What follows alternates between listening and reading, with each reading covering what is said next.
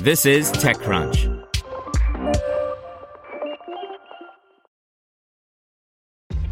This episode is brought to you by ShipStation.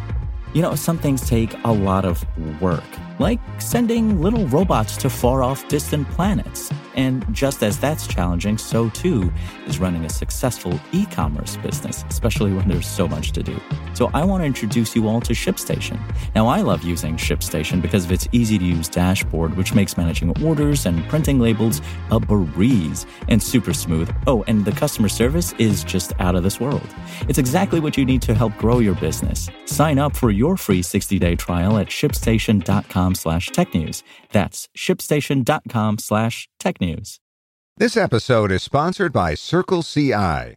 Designed for modern software teams, Circle CI's continuous integration and delivery platform helps developers push code with confidence and take their software from idea to delivery quickly, safely, and at scale. Visit circle.ci slash TechCrunch to register to win a pair of the latest Sony wireless headphones.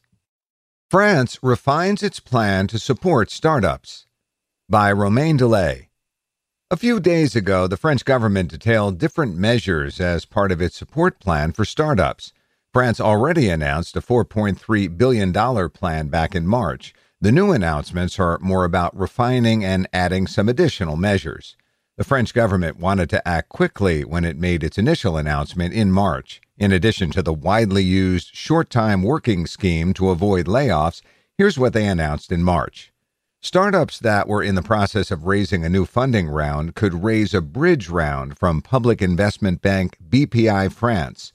BPI France put $89.4 million on the table, and private investors announced that they'd co invest as much as $89.4 million as well.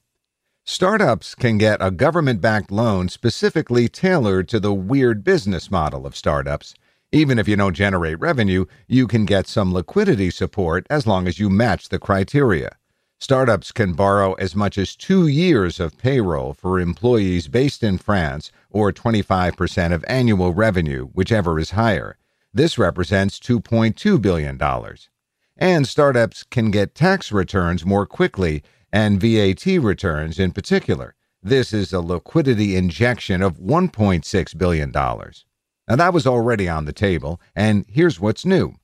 BPI France is launching a new investment fund for key technology companies. The idea here is to support French startups so they don't get acquired by big foreign companies too quickly or they don't fall behind when it comes to international competition. BPI France will invest $167.6 million as part of this fund. It could be extended in 2021 to reach 558.77 million. The Bridge Round program from the French Public Bank has been doubled with another 89.4 million. Startups that don't fit the bill and can't get a government-backed loan can now get a loan from BPI France directly. BPI France will lend $111.8 million. Capital intensive tech startups working on tech breakthroughs will be able to raise money more easily from BPI France as the government has injected $173.2 million in various vertical specific funds.